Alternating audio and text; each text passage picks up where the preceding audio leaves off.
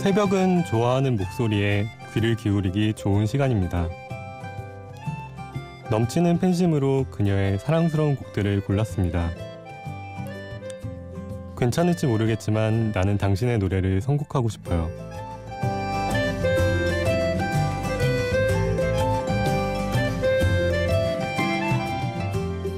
심야 라디오 디제이를 부탁해. 저는 개피씨의 노래를 완전 좋아하는 조용준입니다.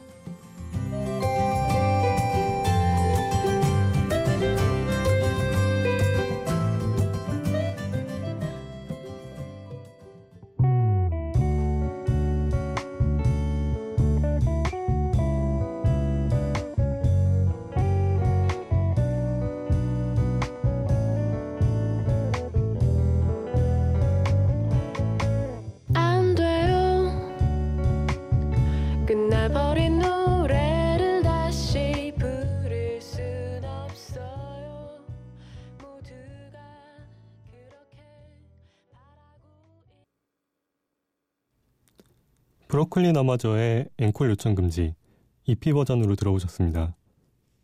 심야 라디오 디제이를 부탁해. 오늘 디제이를 부탁받은 저는 조용준입니다. 이 이피 버전을 틀지 아니면 앨범 버전을 틀지 굉장히 고민을 했었는데요. 주위에 물어보니까 이피 버전을 좋아하는 팬들이 더 많더라고요. 그래서 조금 거칠더라도 이피 버전을 선곡해왔습니다. 음악평론가 차우진 씨는 이 앵콜 요청 금지 이피 버전을 듣고서 그 이렇게 글을 쓰셨어요. 여백이 많은 소리였다. 한순간에 반했다. 다른 사람들과 마찬가지로 말이다. 네. 여러분은 어떻게 들으셨나요? 어, 간단히 제 소개를 좀 더 해볼게요. 오늘 디제이를 부탁받은 저는 음악 팟캐스트 해어동 아홉 시 반을 진행하고 있는 조용준입니다. 해화동 아홉 시 반은 제가 친구들과 같이 만들었던 음악 얘기를 하는 팟캐스트였는데요. 어, 거의 삼 년째가 되어가고 올해부터는 이제 저 혼자서 진행을 하고 편집을 하고 있습니다. 네, 그리고 팟캐스트를 만드는 사람이 아닌 제 원래 직업은 대학원생이고요.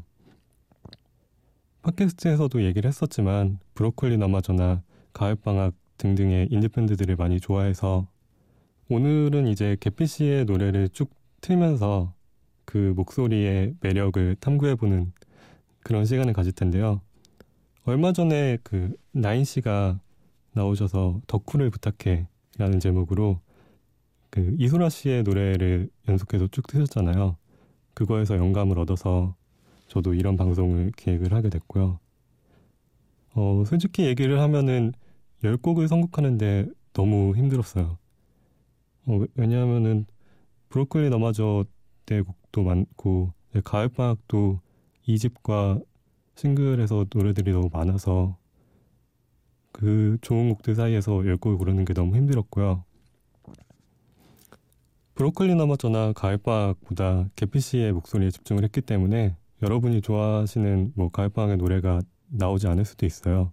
그렇지만 어, 저도 굉장히 아쉽다는 거를 얘기를 하고 어, 나중에 기회가 있으면은 브로콜리너마저나 가을방학의 노래를 쭉 트는 특집도 한번 해보고 싶네요. 먼저 간단하게 개피씨에 대해서 소개를 해드리면요. 가을방학의 보컬 담당이시고 혼성밴드 브로콜리너마저와 프로젝트 밴드 우쿨렐레 피크닉의 리드 보컬 출신이시죠. 인디씬의 많은 여성 싱어송라이터와 다르게 작곡을 안 하시고 작사에만 조금 참여한다는 점이 오히려 개피씨를 특별하게 만드는 것 같고요. 목소리 때문에 아마 좋아하시는 분이 많을 거예요. 저에게 있어서는 제가 가장 좋아하는 여자 보컬인데요. 어떻게 이 목소리를 얘기를 해야 될까 많이 고민을 해봤었는데 어, 평범하면서도 특별한 목소리를 가지고 있다. 그러니까 이 정도로 두루뭉술하게 얘기할 수밖에 없겠더라고요. 어, 같이 가을방학에 계시는 정바비 씨는 이렇게 말씀하셨었는데 어떤 염료로도 낼 수 없는 색, 유니크하면서도 흔치 않죠. 그리고 제가 좋아하는 표현 중에 하나로는 냄새로 비유하자면 개피의 목소리는 맑으면서도 마냥 깨끗하기보다는 어딘지 모르게 묘한 낙엽 탄내 같은 게 느껴지죠. 네, 이렇게도 표현을 하셨었어요. 이번에 선곡하면서 개피씨 목소리를 더 많이 듣게 되었는데 이런 표현이 굉장히 더 와닿았어요. 그러면은 방금 들으셨던 노래와 비슷한 시기의 노래를 한 곡 더 듣고 좀 더 얘기를 해볼게요. 보드카레인과 함께 부른 숙취입니다. 오늘도 해가 중천에 높이 떴네. 오후만 남아있구나. 어제 그엔 기억할까. 내 취한 모습을 나 이제 맛이 갔나봐.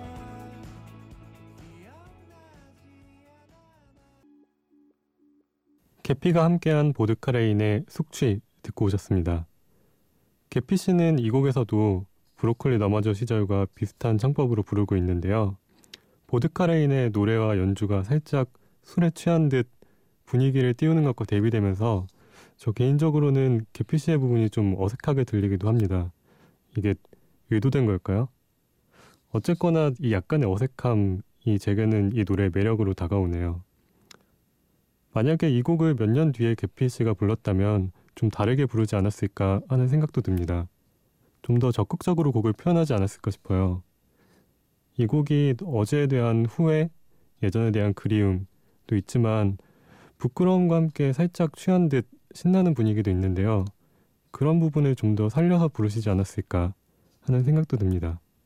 하지만 만약에 그랬다면 아까 말씀드린 약간의 어색함으로 만들어지는 곡의 매력이 좀 줄어들겠죠. 심야 라디오 디제이를 부탁해. 한 시간 동안 제가 제일 좋아하는 가수인 개피씨의 노래들, 참여한 곡들로 함께하고 있는데요. 개피씨가 어느 인터뷰에서 이런 얘기를 한 적이 있어요. 브로콜리너마저 시절에 제일 많이 들었던 칭찬이 목소리가 담백하다, 절제한다 이런 얘기들이었다고 합니다. 그런데 그게 자신이 노래를 잘 불러서, 그러니까 의도한 컨셉이 아니라 밖으로 선명하게 드러내는 방법을 몰랐기 때문에 그렇게 나올 수밖에 없었던 것 같다 라고 말이죠. 겸손하신 것 같기도 하고요. 그렇죠? 그러면서 이런 얘기도 하셨어요. 젊고 어릴 때 이렇게 불렀다는 게 오히려 이상하다. 자연스러운 게 아니다. 들어주는 분들 입장에서는 아무래도 신기해서 그런 종류의 호감이 발생하지 않았나 라고 생각한다고요. 저도 개피씨 초기에 그런 보컬을 참 좋아했는데요. 시간이 흐를수록 또 조금씩 변하는 모습도 있습니다. 그런 부분들은 또 차차 함께 들어보기로 하고요. 개피씨의 음악 활동에서 빠뜨릴 수 없는 분을 먼저 소개를 할게요. 바로 영화음악감독이신 이병훈 씨인데요. 가을 방학 일 집의 프로듀서를 맡아주시기도 했고 우쿨렐레 피크닉과 보이라는 밴드로 활동을 하시기도 했죠. 이분은 가을 방학 시절 이 집의 프로듀서와는 달리 연기 지도를 하셨다고 합니다. 노래하는 사람에게 웬 연기 지도인가 싶기도 하지만 개피씨의 목소리가 어떤 음역대에서 어떤 감정을 어떤 식으로 표현을 했을 때 가장 듣기가 좋다는 목표가 확실히 있으셨다고 해요. 그래서 그저 노래 부르는 수준을 넘어서 연기에 가까운 가창을 지도하셨다는 거겠죠. 어떤 식으로 지도를 하셨는지는 알 수 없지만 같이 작업한 노래들을 들어보면은 이전과의 변화가 확실히 느껴집니다. 브로콜리너마저 때의 개피씨와 가을방학에서의 개피씨는 비슷한 듯 하지만 뭔가 확실히 달라진 것 같거든요. 어떤 프로듀서를 만나느냐가 정말 중요한 것 같죠? 저는 오늘 하필님을 만났는데 오늘 방송 어떻게 나가고 있을지 어, 너무 고생도 시켜드린 것 같고요. 걱정도 되고 기대도 됩니다. 어, 끝까지 지켜봐 주시고요. 음, 이번에 들려드릴 노래는 이병훈 씨와 개피 씨가 함께한 두 곡 들려드릴게요. 우쿨렐레 피크닉 일 집의 Fly Me to the Moon과 보이의 Ever Ever 이렇게 두 곡인데요. 듣고 와서 좀 더 자세한 얘기 나눠보겠습니다.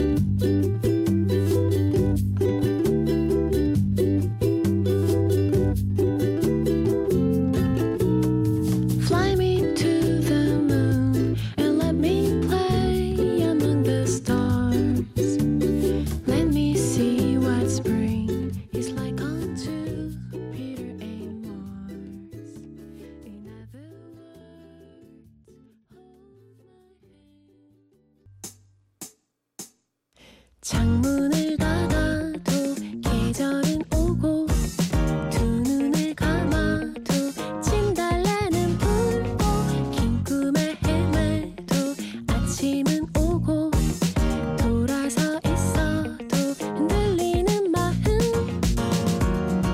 한밤이 가고 두 밤이 가도 보내지 못한 마트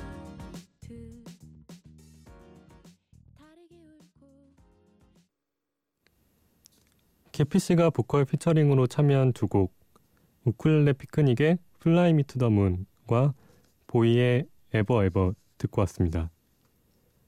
보이의 에버 에버는 봄에 특히 잘 어울리는 노래 같아요. 이게 개피씨가 직접 쓴 가사고요. 가사 중에 진달래라는 단어도 나오고 뭔가 봄 느낌이 완연한 곡입니다. 그 저는 우쿨렐레 피크닉 일집이 너무 고마운데요. 왜냐하면은 개피씨가 부른 팝송이 실려있는 유일한 앨범이어서요.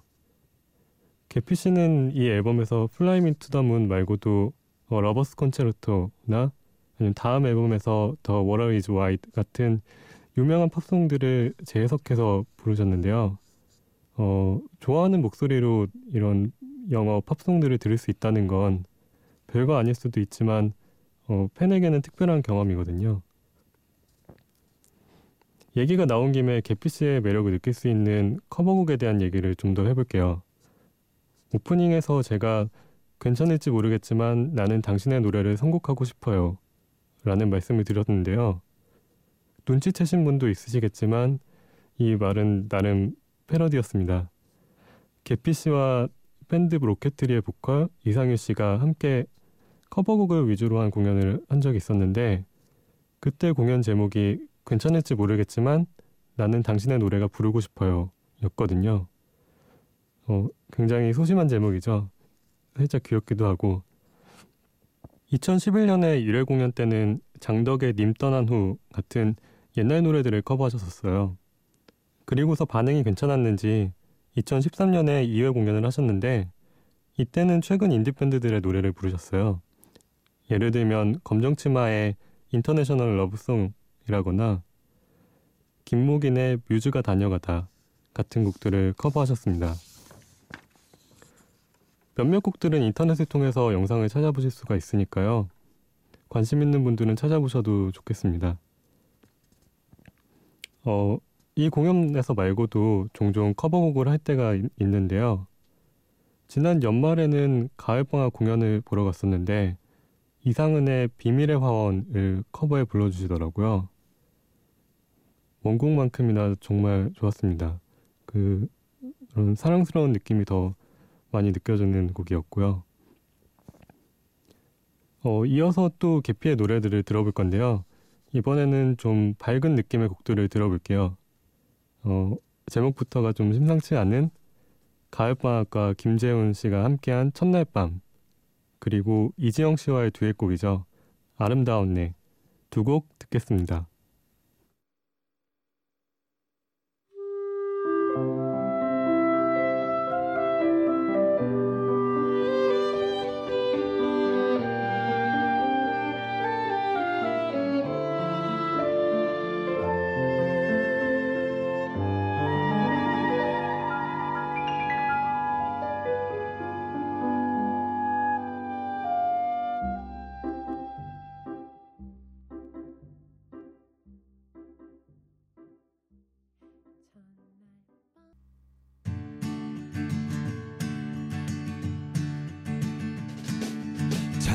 좋았었지 내 손을 잡고 돌담길을 따라 늘 곁에서 걷던 날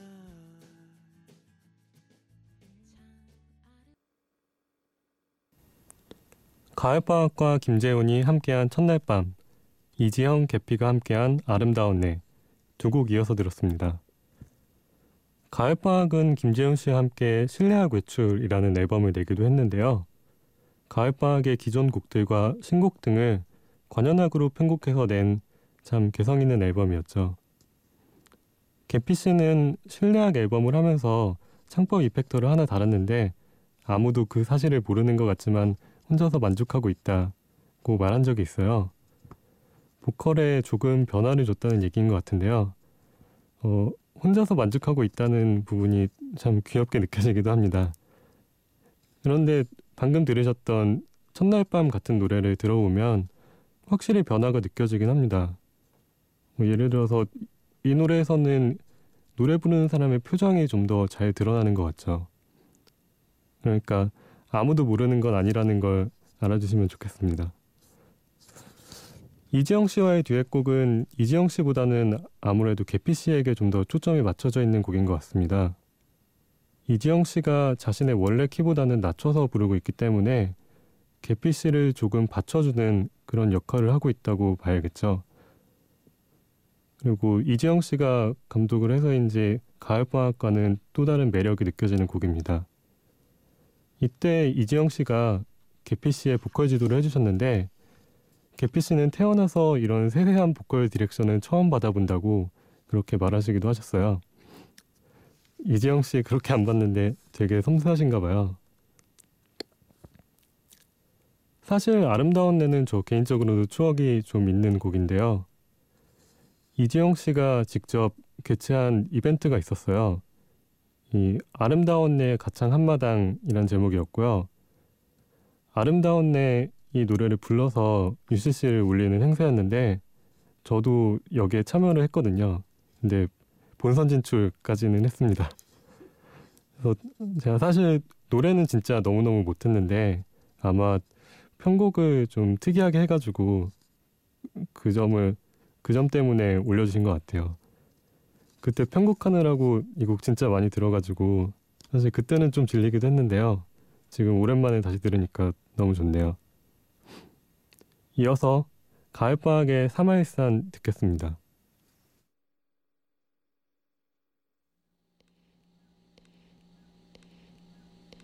뜻밖의 비에 세 명의 아이가 난처한 얼굴을 하고 있다. 우산이 있는 건 여자아이뿐.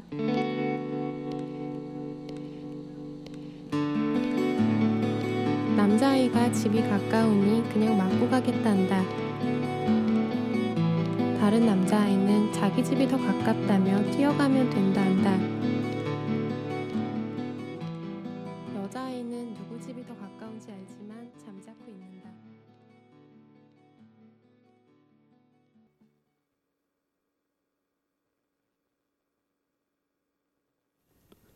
심야 라디오 디제이를 부탁해 듣고 계시고요.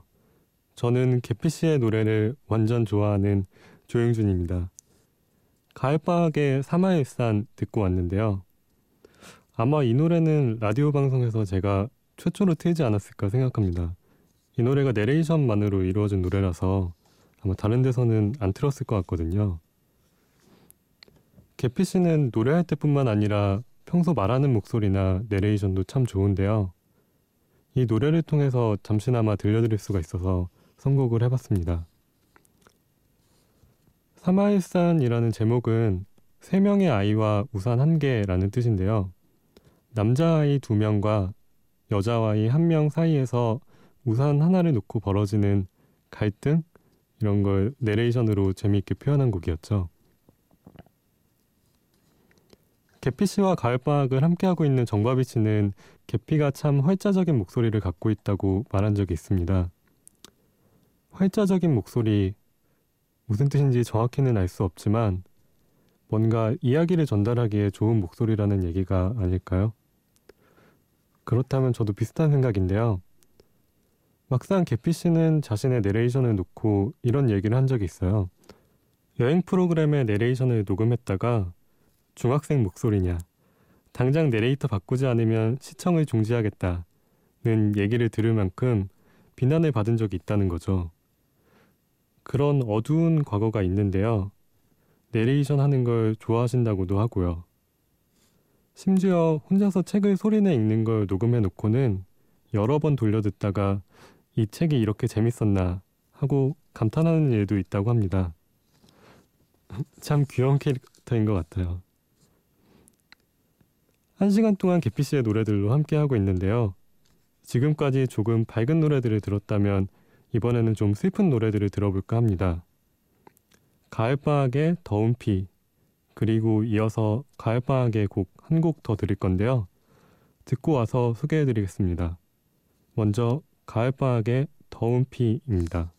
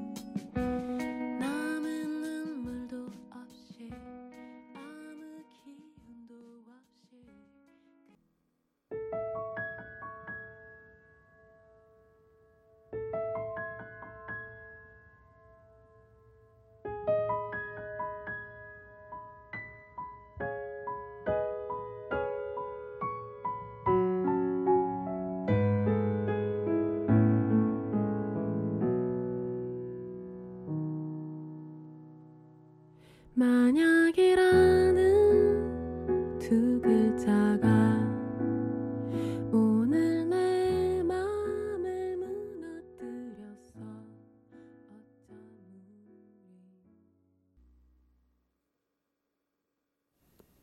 가을방학의 더운 피, 그리고 가끔 미치도록 네가 안고 싶어질 때가 있어, 두 곡 들었습니다. 정과비 씨는 개피씨의 목소리에 대해 이런 얘기를 한 적이 있어요. 가을방학 음반의 소실점은 개피의 목소리다. 내가 어떤 노래를 만들든지 확실한 색깔을 가진 개피라는 보컬리스트로 인해 생기는 기분 좋은 제약이 있다, 고 말이죠.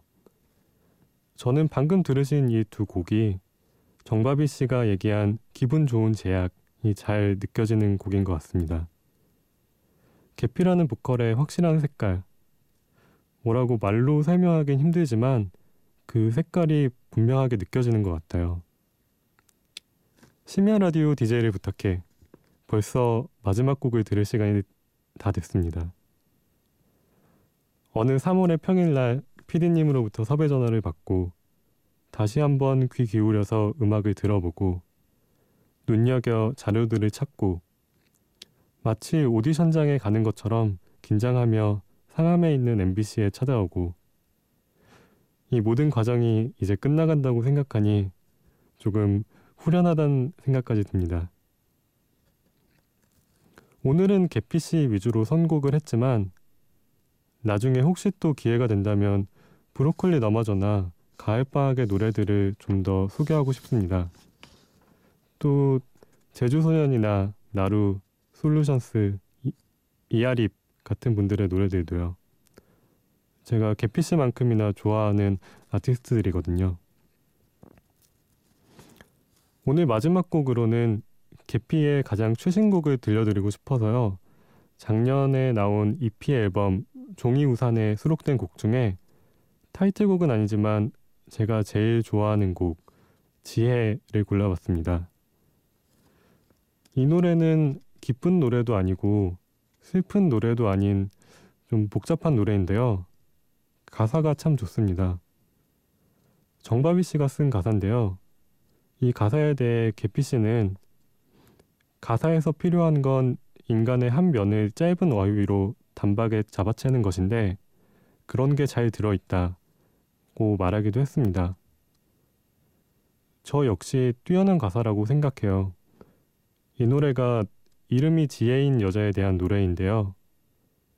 안경을 밟아 깨트린 순간이라든지 아니면 졸업식에 대한 얘기라든지 이런 설정들을 통해서 지혜라는 인물을 생생하게 그려내고 있습니다. 특히 이 곡 중간에는 이아립 씨의 목소리가 짧게 등장하는데요. 이 둘의 목소리는 약간 자매 같은 느낌도 납니다. 마지막으로 개피씨가 가을방학 홈페이지에 썼던 글을 소개해드리고 싶은데요. 지금 들려드릴 지혜와 어울리는 내용이기도 하고 오늘 방송의 주인공이었던 개피씨의 노래에 대한 생각이 잘 드러난 글이기 때문인데요. 소개해드릴게요. 저는 기본적으로 듣는 이를 위해서 노래하지 않습니다. 그래도 바람이 있다면 제 노래를 듣고 순간순간이 문득 다채로워지는 분이 계시다면 좋겠습니다. 당신의 기억, 장소나 시간으로 들어가서 공기의 결이나 누군가의 표정이 생생하게 살아나도록 도울 수 있었으면 좋겠습니다.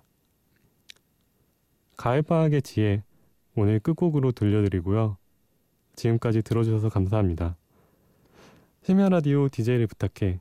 저는 조용준이었습니다.